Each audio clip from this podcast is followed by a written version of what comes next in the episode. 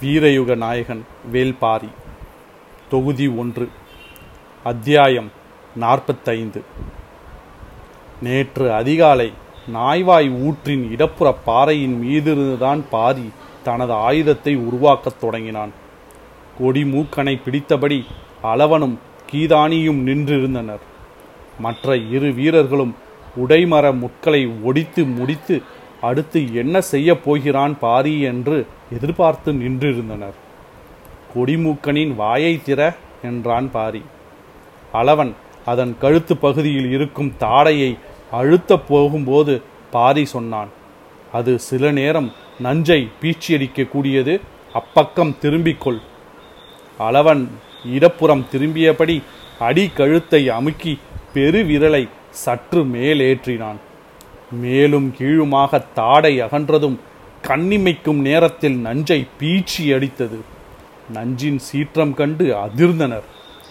பெரிதும் அல்லாமல் சிறிதும் இல்லாமல் நடுத்தரமான நீளத்தோடு இருந்த முட்களை கை நிறைய அள்ளி கொடிமூக்கனின் வாய்க்குள் போட கையை அருகில் கொண்டு வந்தான் பாரி. அவனது உள்ளங்கையில் இருந்த ரேகை இடுக்கின் வழியே முட்கள் வரிசையாக இறங்கி கொடிமூக்கனின் நாக்கோடு இணைந்து படிந்தன. அகன்ற அதன் வாய்க்குள் சுமார் 30 முட்கள் அடங்கின. முட்கள் எதுவும் மேல் நோக்கி இல்லாமல் சமநிலையில் கிடப்பதை போல தாடையை சற்றே அசைத்து சமப்படுத்தினான் அளவன். இப்பொழுது வாயை மூடு என்றான் பாரி. கழுத்து பகுதியை அழுத்தி கொண்டிருந்த அவனது விரல்கள் இப்போது மேவாயையும் கீழ் வாயையும் சேர்த்து அமுக்கி வாயை மூடின. அளவனின் கை எலும்பை நொறுக்குவதைப் போல் கொடிமூக்கன் இறுக்கி சுருண்டு கொண்டிருந்தது. பாதி உடலை கீதானி பிடித்திருந்தான். ஆனாலும் முறுக்கி திருகும் அதன் ஆற்றலை கட்டுப்படுத்த முடியவில்லை. எருக்கு நாரை கொண்டு வாயை கட்டு என்றான் பாரி. வீரர்கள் இங்கும் அங்குமாக அலைந்து நாரெடுத்து வந்தனர். கொடிமூக்கனின் வாயை நார் கொண்டு இறுக சுற்றினர். குறைந்தது 3 சுற்றாவது சுற்று முடிச்சு.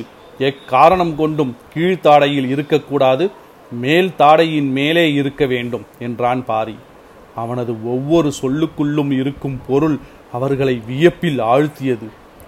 அதன் வால் சுழற்றி சுழற்றி அடித்து கொண்டிருந்தது.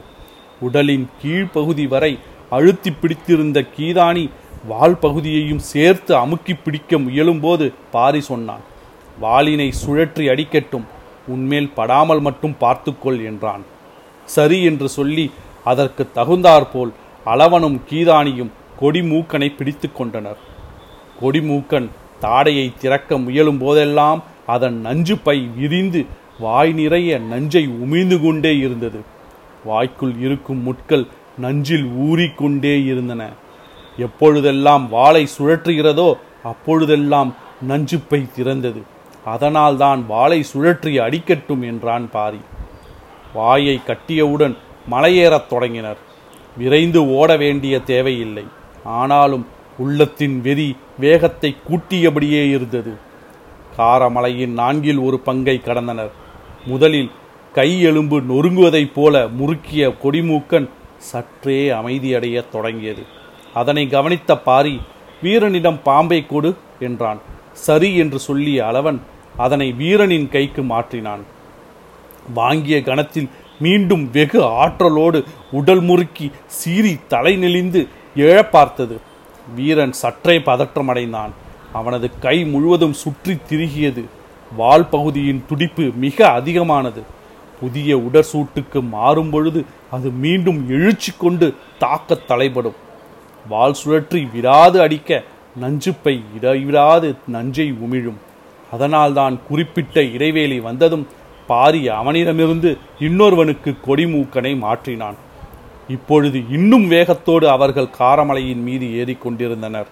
நேற்று இரவு முழுவதும் பெருமழை கொட்டி தீர்த்தது. எனவே எதிரிகளால் குத்துக்கள் பள்ளத்தாக்கில் ஓரடி கூட எடுத்து வைத்திருக்க முடியாது. சரியான இடம் பார்த்து பதுங்கினால் மட்டுமே அவர்கள் உயிர் தப்பிக்க முடியும். இல்லையென்றால் நீரின் வேகம் அவர்களை இழுத்து வந்து பெரும் பாறையில் அடித்து சிதற வைக்கும். அவர்கள் மழை நின்ற அதிகாலையில்தான் இறங்கத் தொடங்குவார்கள். பகல் முழுவதும் இறங்கினால்தான் பொழுதடையும் நேரம் சமதளத்தை அடைய முடியும். அதன்பின் முழு வேகத்தோடு ஓடுவார்கள். பகலும் இரவுமாக ஓடினாலும் காரமலையின் உச்சியை வந்தடைய மறுநாள் பொழுது விடியும் என்று கணித்தபடியே பாரி நடந்து கொண்டிருந்தான். அவனது கண்ணில் இச்சி மரம் ஒன்று பட்டது. அதனது செதில்களில் வழிந்திருக்கும் பிசினை எடுத்துக்கொள் என்று கீதானியை பார்த்து சொன்னான். கீதானியும் அவ்வாறே பிசினை பீத்தெடுத்து கொண்டான். ஓட்டம் படு வேகமாக இருந்தது. நடுப்பொழுது கடந்ததும் கொடிமூக்கனை இன்னொரு வீரனின் கைக்கு மாற்ற சொன்னான் பாரி. புதிய சூடு கண்டு மீண்டும் சீறி வால் முறித்து நஞ்சை கக்கியது. முட்கள் நஞ்சினை குடித்து ஊறின. பாரி மிக நிதானமாக ஆனால் தெளிவான தயாரிப்புகளோடு போய்கொண்டிருந்தான். கடக்கும் வழியில் மலைப்பகுதியை பார்த்தான். அதன் இலையை பறித்துக்கொள் என்றான். கீதானி பறித்து கொண்டான். இடுக்கு பாறையின் வழியே வேர்களை பிடித்து மேலேற வேண்டிய சூழல் வந்தது. ஒரு கையில் பாம்பை பிடித்து கொண்டிருக்கும் வீரனால் வேர்களை பிடித்து மேலேற முடியாது. என்ன செய்யலாம் என்று சிந்தித்தனர்.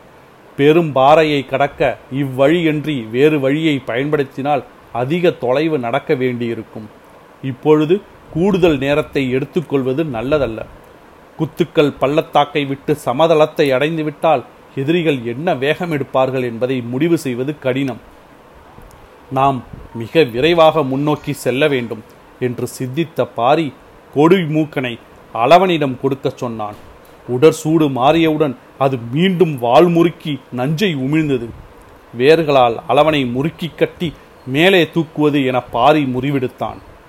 சரசரவென மேலேறியவர்கள் அவ்வாறே அளவனை கட்டி தூக்கினர். வேர்கள் உடலையும் பாம்பு கையையும் சுற்றியிருக்க அளவன் காற்றில் சுழன்றபடி மேலேறி கொண்டிருந்தான். பாறையை மேலேறி கடந்ததும் மீண்டும் ஓட்டம் தொடங்கியது. ஓட்டம் ஒருவனின் காலில் இருந்து இன்னொருவனின் காலுக்கு விரைந்து பரவக்கூடியது.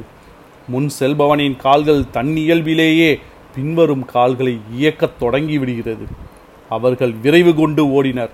சற்று தொலைவு கடந்ததும் உக்கா மூங்கில் பெரும் புதரென கிடந்தது. அதன் இலைகளையும் பறித்துக்கொள் என்றான் பாரி. நீண்ட ஈட்டி போல இருக்கும் அதன் இலைகளையும் வீரர்கள் பறித்து கொண்டனர். நடையின் வேகம் குறையாமல் இருந்தது.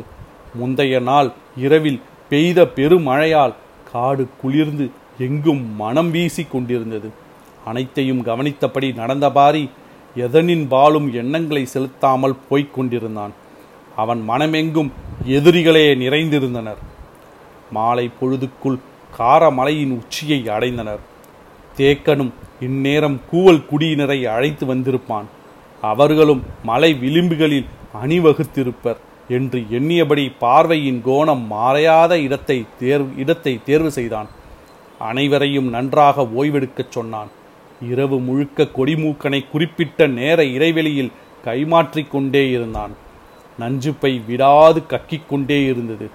இதன் வீரியம் அளவற்றதாக இருக்கும். கொம்பேரி மூக்கனை ஒப்பிட்டால் கொடிமூக்கனின் நஞ்சு வீரியம் குறைந்ததுதான். ஆனால் நஞ்சேறும் பதத்துக்கு 2 மடங்கு நேரம் கிடைத்ததால் இதுவும் அளவற்ற வீரியத்தோடு தான் இருக்கும். காரமலையின் உச்சியின் மீது இரவு முழுவதும் கவனம் கொண்டிருந்தனர். பொழுது விடிய தொடங்கியது. கதிரவனின் ஒலிக்கீற்று மேலேறின. வீரர்கள் வைத்திருந்த அம்பின் முனையை கத்தியால் சிறியதாக பிளக்க சொன்னான் பாரி. அவர்களும் அவ்வாறே பிளந்தனர். குகையை ஒட்டி உப்பருகஞ்செடி இருந்தது. அதன் இலையையும் கணுவையும் உடைத்தால் பால் வரும். அந்த பாலை விரல்கள் முழுவதும் தேய்த்துக்கொள் என்று கீதானியை பார்த்து சொன்னான். கீதானியும் அதன் கணுவையும் இலையையும் உடைத்தான். பாலூறி வந்தது. ஊற ஊற தனது வலதுகையின் 5 விரல்களிலும் படும்படி அதனை தேய்த்து கொண்டான். கொடிமூக்கனின் வாய்க்கட்டை கழற்று என்றான். அளவன் பாம்பை பிடித்திருக்க வீரனொருவன் எருக்கு நாரின் முடிச்சை அவிழ்த்து கட்டை கழற்றினான். கழற்றிய வேகத்தில் அது வாய் திறந்து சீராமல் இருக்க அளவனின் விரல்கள் அதன் தாடையை அழுத்தி பிடித்திருந்தன. மலைப்பருத்தி இலையை புரட்டி வைத்து கொடிமூக்கனின் வாயை அதில் கவிழ்க்க சொன்னான். அளவனும் அவ்வாறே செய்தான். நஞ்சேறிய முட்கள் அவ்விலையில் கொட்டப்பட்டன. முட்களோடு சேர்ந்து கொடிமூக்கனின் நஞ்சு எச்சிலாய் வடிந்து கொண்டிருந்தது. வடியும் நஞ்சு நூல் அறுபட நேரமானது. பொறுமையோடு அனைவரும் அதை பார்த்து கொண்டிருந்தனர். முற்றிலும் வடிந்தவுடன் அதனை வெளியில் போய் விட்டுவிடு என்றான் பாரி.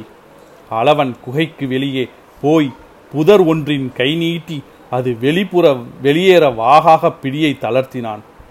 அம்பு பாய்வதைப் போல் அவன் கையிலிருந்து பாய்ந்து மறைந்தான் கொடிமூக்கன். மலைப்பருத்தியின் மீது கொட்டி கிடப்பவை உடைமர முட்கள் அல்ல, நஞ்சு நிரம்பிய பாம்பின் பற்கள். அவற்றை பார்த்த வீரன் ஒருவன், ஒரே ஒரு பாம்பிலிருந்து இத்தனை பாம்புகளை உருவாக்கிவிட்டானே பாரி என வியந்து நின்றான். பாரி சொன்னான், தாக்குதல் தொடுக்கும் போது ஒவ்வொரு முள்ளாய் எடுத்து அம்பின் முனையில் இருக்கும் சிறு பிளவுக்குள் பொருத்தி தர வேண்டும். வேண்டியது அளவனும் கீதானியும் செய்ய வேண்டிய வேலை. முட்களை மிக கவனமாக எடுக்க வேண்டும். எடுக்கும் பொழுது சின்னதாய் குத்தினாலும் எடுப்பவனின் மேலே நஞ்சு ஏறிவிடும். அதனால்தான் உப்பர்கன் ஜெடியின் பாலை விரல் முழுவதும் தேய்த்து கொள்ள சொன்னான் பாரி. பால் தேய்த்து காய்ந்த விரல்களின் மேல் உக்கா மூங்கிலின் இலையை கசக்கி தேய்த்தபடி இச்சி பிசினை பூசிக்கொள்ள செய்து சொன்னான். பிசினை பூசிக்கொண்ட சிறிது நேரத்திலே அது காய்ந்து இறுகி விரல் கவசம் போல் ஆனது. இனி முட்கள் விரல்களில் தைக்க முடியாது. கீதானியால் நஞ்சேறிய முட்களை எடுத்து தர முடியும். அவனுக்கு நஞ்சால் தீங்கு நேராது. இந்த விரல் கவசம் எதுவும் அளவனுக்கு தேவையில்லை. அவன் பாம்பின் வாயிலிருந்தே அதனை எடுத்து தரும் வல்லமை கொண்டவன். அம்பின் நுனியில் பிளவு இருந்தால் அம்பு இலக்கை அடையாது, வேகமும் கொள்ளாது. அதுவும் இப்பொழுது இவர்களின் கையில் இருப்பதெல்லாம் எளிய வகை தாக்குதலுக்கான அம்புகள்தான். அதுவும் பிளவுண்டிருந்தால் தாக்குதல் வீரியமுற்று இருக்குமே என்று வீரனுர்வன் நினைத்து கொண்டிருக்கும் போது பாரி சொன்னான், உப்பெருகன் செடியின் பாலை விரலில் தேய்த்ததைப் போல் அம்பின் முனையிலும் தேய், அது பிளவுகளை இறுக்கி அடைத்துவிடும். பாரியின் செய்முறைகள் சிறிது சிறிதாக புரிய தொடங்கும் பொழுது உருவான நம்பிக்கை அளவற்றதாக இருந்தது. விரல்கள் தாக்குதலுக்கு ஆயத்தம். வீரர்கள் தாக்குதலுக்கு ஆயத்தமாயினர். இருப்பதில் பெரிய அளவில் ஒன்றை பாரிக்கு தந்தனர். மற்ற இரு வில்களை ஏந்தி நின்றனர் வீரர்கள் இருவரும். பாறையின் மேல் நின்று காரமலையின் நாலாபுரமும் கண்களை சுழலவிட்டு கொண்டிருந்தான் பாரி. அவன் கணித்த நேரம் நெருங்கி கொண்டிருந்தது. நேற்று இரவு சிறிது நேரம் கனமழை பெய்ததால் எதிரிகளின் ஓட்டம் சற்றே தடைப்பட்டிருக்க வாய்ப்பிருக்கிறது. அதுதான் இந்த தாமதத்துக்கான காரணம் என்று மனதுக்குள் கணக்கு போட்டு கொண்டிருந்தான். பாரியை சுற்றி 4 பேரும் பாய்ந்து செல்ல தயார் நிலையில் இருந்தனர். கைவிட்டு பிரியும் பொழுது கொடிமூக்கனிடம் இருந்த சீற்றம் இப்பொழுது 4 பேரின் உடலிலும் இருந்தது. நஞ்சேறிய முள்ளும் பகையேறிய கண்ணும் முறுக்கேறிய நரம்புமாக அவர்கள் கொதிப்பேறி நின்றிருந்தனர். காரமழையின் கீழ் திசையை காட்டை கிழித்து செல்ல கால்கள் காத்திருந்தன. பொழுது விடிந்து நீண்ட நேரமாயிருந்தது. காடெங்கும் இருந்து பறவைகள் கலைந்து பறந்தன. கண்கள் இங்கும் அங்குமாக அலைமோதி கொண்டிருந்தன. சற்றும் எதிர்பாராத திசையிலிருந்து நரி ஊளையிடும் ஓசை எதிரொலித்தது. அது கூவல் குடியினரின் ஓசை. எதிரிகள் நரிப்பாறையின் வழியே காரமலை விளிம்பை கடந்துள்ளனர். கன நேரத்தில் பாரி எல்லாவற்றையும் கவனித்தான். தான் இருக்கும் இடத்திலிருந்து அவர்கள் இறங்கும் இடத்திற்கு செல்ல ஆகும் நேரத்தையும் வழித்தடத்தையும் அவனது மனம் திட்டமிட்டது. கணிப்புகளை விஞ்சும் வேகத்தில் கால்கள் பாய்ந்து கொண்டிருந்தன. நெடுந்தொடர் கொண்ட காரமலை குன்றுகளும் பிளவுகளும் நிறைந்தது. பாரி இருக்கும் இடத்திலிருந்து 2 பெரும் பிளவுகள் தாண்டி அங்கு செல்ல வேண்டும். கூவல் குடியை சேர்ந்த பிறகும் அவர்கள் இறங்கும் திசை நோக்கி இந்நேரம் பாய்ந்து சென்று கொண்டிருப்பர். எதிரிகள் ஓடும் பாதை குறிப்பிட்ட கால இடைவெளியில் ஓசையாக காடெங்கும் எதிரொலிக்கும் என பாரியின் மனம் எண்ணிக்கொண்டிருந்தது. மலைச்சரிவில் ஓடும் வழித்தடத்தை கண்கள் பார்த்திருக்க கூவல் குடியினர் எழுப்பும் ஓசையை காது கூர்மையாய் கவனிக்க கால்கள் இணையற்ற வேகத்தில் பாய்ந்து கொண்டிருந்தன. மலைச்சரிவில் கால்களில் மிதிப்பட்டு கற்கள் உருண்டு தெரித்தன. கதிரவன் மேலேறுவதை பார்த்தபடி காலம்பன் ஓடிக்கொண்டிருந்தான். பரம்பு வீரர்கள் எப்படியும் மறிக்க முயல்வார்கள். வேட்டுவன் பாறையின் அருகே ஓர் ஊர் உள்ளது. அப்பக்கம் போகாமல் வேறு திசை நோக்கி இறங்க வேண்டும் என்று சிந்தித்தபடியே அவன் ஓடினான். வெற்றியின் எல்லையை நெருங்கும்போது களைப்பு தானே மறைந்து போய்விடும். புது தெம்பை எண்ணத்தின் வழியே உடல் எடுத்துக்கொள்ளும். அவர்களுடைய ஓட்டத்தின் வேகம் இவ்வளவு கூடுவதற்கு அதுவே காரணம். காலம்பனின் கவனம் இறங்கும் திசையில் கீழே மறித்து தாக்க வாய்ப்புள்ள இடங்கள் பற்றியே இருந்தது. பின்னால் அவ்வப்போது எழும் ஓசையை அவன் கவனம் கொள்ளவில்லை. காரமலையில் 4ல் 1 பகுதி தொலைவை கடந்தபொழுதுதான் அவனது கவனம் சற்றே அதன் மீது சென்றது. 2 முறை நரி ஊளையிடும் ஓசை கேட்டது. உச்சி மலையின் மீது நரிக்கென்ன வேலை என்று சிந்திக்க நேரமின்றி ஓடிக்கொண்டிருந்தான். பின்னர் காட்டுக்கோழியின் கூவல் ஓசை கேட்டது. கூவலின் அளவு பெரிதாக இருந்தது. மிக அருகில் இருந்து கூவுகிறது, அதனால் தான் இவ்வளவு சத்தமாக கேட்கிறது என்று காலம்பனும் மற்றவர்களும் நினைத்து கொண்டனர். காலம்பனின் கவனம் இறங்கும் திசையில் எதிர்கொள்ளப் போகும் எதிரிகளின் மீதே இருந்தது. பின்னால் சங்கிலி தொடர்போல் பின்னப்பட்டு வரும் ஓசைகளின் குறிப்புகளை அவன் அறியவில்லை. நேரம் செல்ல செல்ல அவர்களின் கால்கள் வேகத்தை கூட்டின. ஆனால் அதே அளவு வேகத்தோடு காரமலையின் பல இடங்களில் இருந்து அவர்களை நோக்கி கால்கள் வந்து கொண்டிருந்தன. எதிரிகளின் ஓட்டத்துக்கு ஈடுகொடுக்க முடியாது. ஆனால் அவர்கள் இறங்கும் திசையறிந்து அதனை நோக்கி குறுக்கிட்டு வருவதால் கூவல் குடியினரும் பாரியும் மிக துல்லியமாக அவர்களை நெருங்கி கொண்டிருந்தனர். காரமலையின் சரி பாதியை அவர்கள் கடந்துவிட்டனர் என்பதை கூவல் குடியினர் வீசியெறியும் கூகையின் குழறல் சொன்னது. வேட்டுவன் பாறையின் மீது நின்றிருந்த வேட்டூர் பழையன் ஓசை வந்த இடத்தை கணித்ததும் அதிர்ச்சி அடைந்தான். அவர்கள் சரிபாதி தொலைவை கடந்துவிட்டனர். இன்னும் ஏன் பாரியின் தாக்குதல் நிகழாமல் இருக்கிறது? பாரி எவ்விடத்திலிருந்து வந்து கொண்டிருக்கிறான்? இவ்வளவு நேரமாகியும் வந்து சேர முடியவில்லை என்றால் அவன் மிக தொலைவில் இருந்து வந்து கொண்டிருக்க வேண்டும். காரமலையில் வைத்து அவர்களை தாக்குவது என்ற திட்டமே ஆபத்தானது. இப்பொழுதோ அவர்கள் பாதி மலையை கடந்துவிட்டனர். இனி அவர்களை தாக்குவது இன்னும் ஆபத்தானது. பழையனின் மனம் குழம்பியது. தவறிழைத்து விட்டோமோ என்று தோன்றியது. பாரி இந்த ஆலோசனையை சொன்னபோது உறுதியாக மறுத்திருக்க வேண்டும். அவ்வாறு செய்யாதது சரியல்ல என்று தனக்குத்தானே மீண்டும் மீண்டும் சொல்லி கொண்டிருந்தான். எதிரிகளை பின்தொடர்ந்து ஓடி வரும் நீலனுக்கு எதுவும் புரியவில்லை. ஓடிக்கொண்டிருப்பவர்கள் யார்? கூவல் குடியினர் ஓசை எழுப்பியபடியே இருக்கின்றனரே, அவர்கள் யாருக்காக ஓசை எழுப்புகின்றனர்? ஓடுகிறவர்கள் எங்கெங்கோ வளைந்து செல்கின்றனர். கணிக்க முடியாத பாதையில் அவர்கள் செல்கின்றனர். ஓடுபவர்கள் எதிரிகளாக இருந்தால் மேலே இருந்து காரிக்கொம்பு ஊதினால் போதுமே, கீழே இருக்கும் வீரர்கள் ஆயத்தமாகி விடுவார்களே. அவ்வாறு செய்யாமல் வேறுபட்ட ஒலி எழுப்பியபடி ஏன் கூவல் குடியினர் ஓடுகின்றனர்? காரமலையில் தன்னால் சிந்திக்க முடியாத செயல்கள் நடந்து கொண்டிருப்பதை நினைத்து மிகவும் குழம்பி போனான் நீலன். அக்குழப்பம் மனதுக்குள் ஆத்திரத்தை கூட்டவே செய்தது. ஆற்றல் பெருக்கி ஓடினான். எவ்வளவு விரைந்து ஓடினாலும் ஓசை கேட்கும் பகுதியை அவனால் நெருங்கவே முடியவில்லை. இவ்வளவு வேகமாக ஓடுகின்றனர். நம்ப முடியாத குழப்பம் அவனை திண்டாட வைத்தது. கீழ்திசை காவல் பொறுப்பாளனான தனக்குள் ஏற்படும் தடுமாற்றத்தை அவனால் தாங்கிக் கொள்ள முடியவில்லை. கூவல் குடியினர் யாராவது கண்ணேற்பட்டால் நடப்பதென்ன என்பதை அறிந்து கொள்ளலாம். ஆனால் ஓசை கேட்கும் இடங்கள் நேர்கோட்டில் இல்லாமல் இங்கும் அங்குமாக இருக்கின்றன. எனவே யாரும் கண்ணிற்பட வாய்ப்பில்லை. தேக்கன் தன்னால் முடிந்த அளவு வேகமாக ஓடி வந்து கொண்டிருந்தான். அவனது உடலில் அடிவிழாத இடமே இல்லை. கை கட்டை இன்னும் கழற்றவில்லை. ஆனாலும் விடாது துரத்தி வருகிறான். கூவல் குடியினரிடம் தெளிவாக சொன்னான், எக்காரணம் கொண்டும் எனக்காக நீங்கள் நிற்கக்கூடாது. எதிரிகளை பின்தொடர்ந்து நீங்கள் போய்கொண்டே இருக்க வேண்டும். நான் குரல் கேட்டு வந்து விடுவேன் என்றான். மிகவும் தள்ளித்தான் தேக்கன் வந்து கொண்டிருந்தான். அவனது கண்ணில் தனித்து செல்லும் மனித உருவம் ஒன்றுபட்டது. சற்றே நின்று பார்த்து நெருங்கினான். அது பெண் என்பதை உறுதிப்படுத்திய கணம் சத்தம் கொடுத்தான். தொலைவில் போய்கொண்டிருந்த மயிலா பதில் கொடுத்தாள். யாரென தெரியாமல் நீலன் விரட்டி செல்வதை மயிலா சொன்னவுடன் தேக்கனின் கவலை இரட்டிப்பாகியது.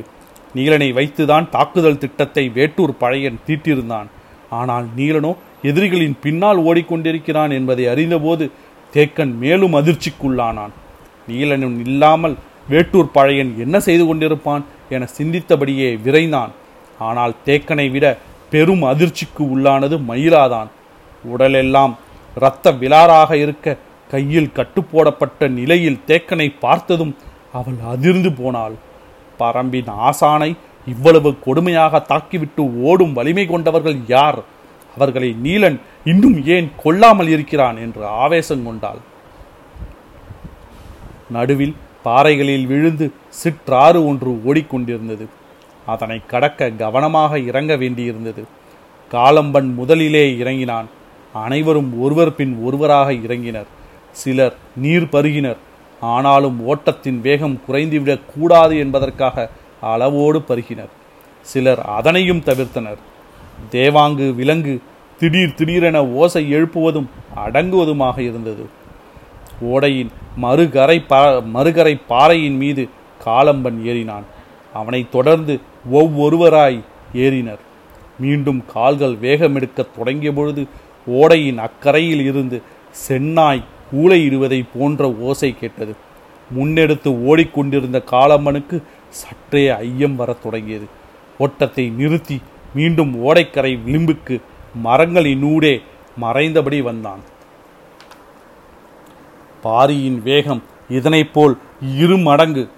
ஆனால் அளவனையும் கீதானியையும் அழைத்து வர வேண்டும் என்பதற்காக போதுமான வேகத்தில் வந்து கொண்டிருந்தான். கூவல் குடியினரின் ஓசையை கணக்கிட்டு சிற்றோடையை நோக்கி இறங்கி கொண்டிருந்தான். இடையில் ஒரு சிறு குன்று இருந்தது. அதனை கடந்த கணத்தில் எதிரிகளை வீழ்த்தலாம் என்ற முடிவோடு வந்து கொண்டிருந்தான் பாரி. மீண்டும் சென்னாய் ஊளையிடும் ஓசை கேட்டது. அவர்கள் ஓடையை கடந்துவிட்டனர் என்பதனை அந்த குறிப்பு சொன்னது.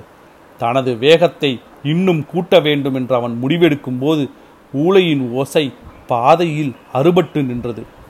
ஓடிக்கொண்டிருந்த பாரியின் கால்கள் அப்படியே நின்றன. மற்றவர்களும் நின்றனர். மேல் மூச்சும் கீழ் மூச்சுமாக தவித்தபடி எல்லோரும் பாரியின் முகத்தை பார்த்தனர். சற்று அமைதிக்கு பின் பாரி சொன்னான், எதிரிகள் கூவுகிறவனின் தொண்டைக்குழியில் ஈட்டியை இறக்கிவிட்டனர்.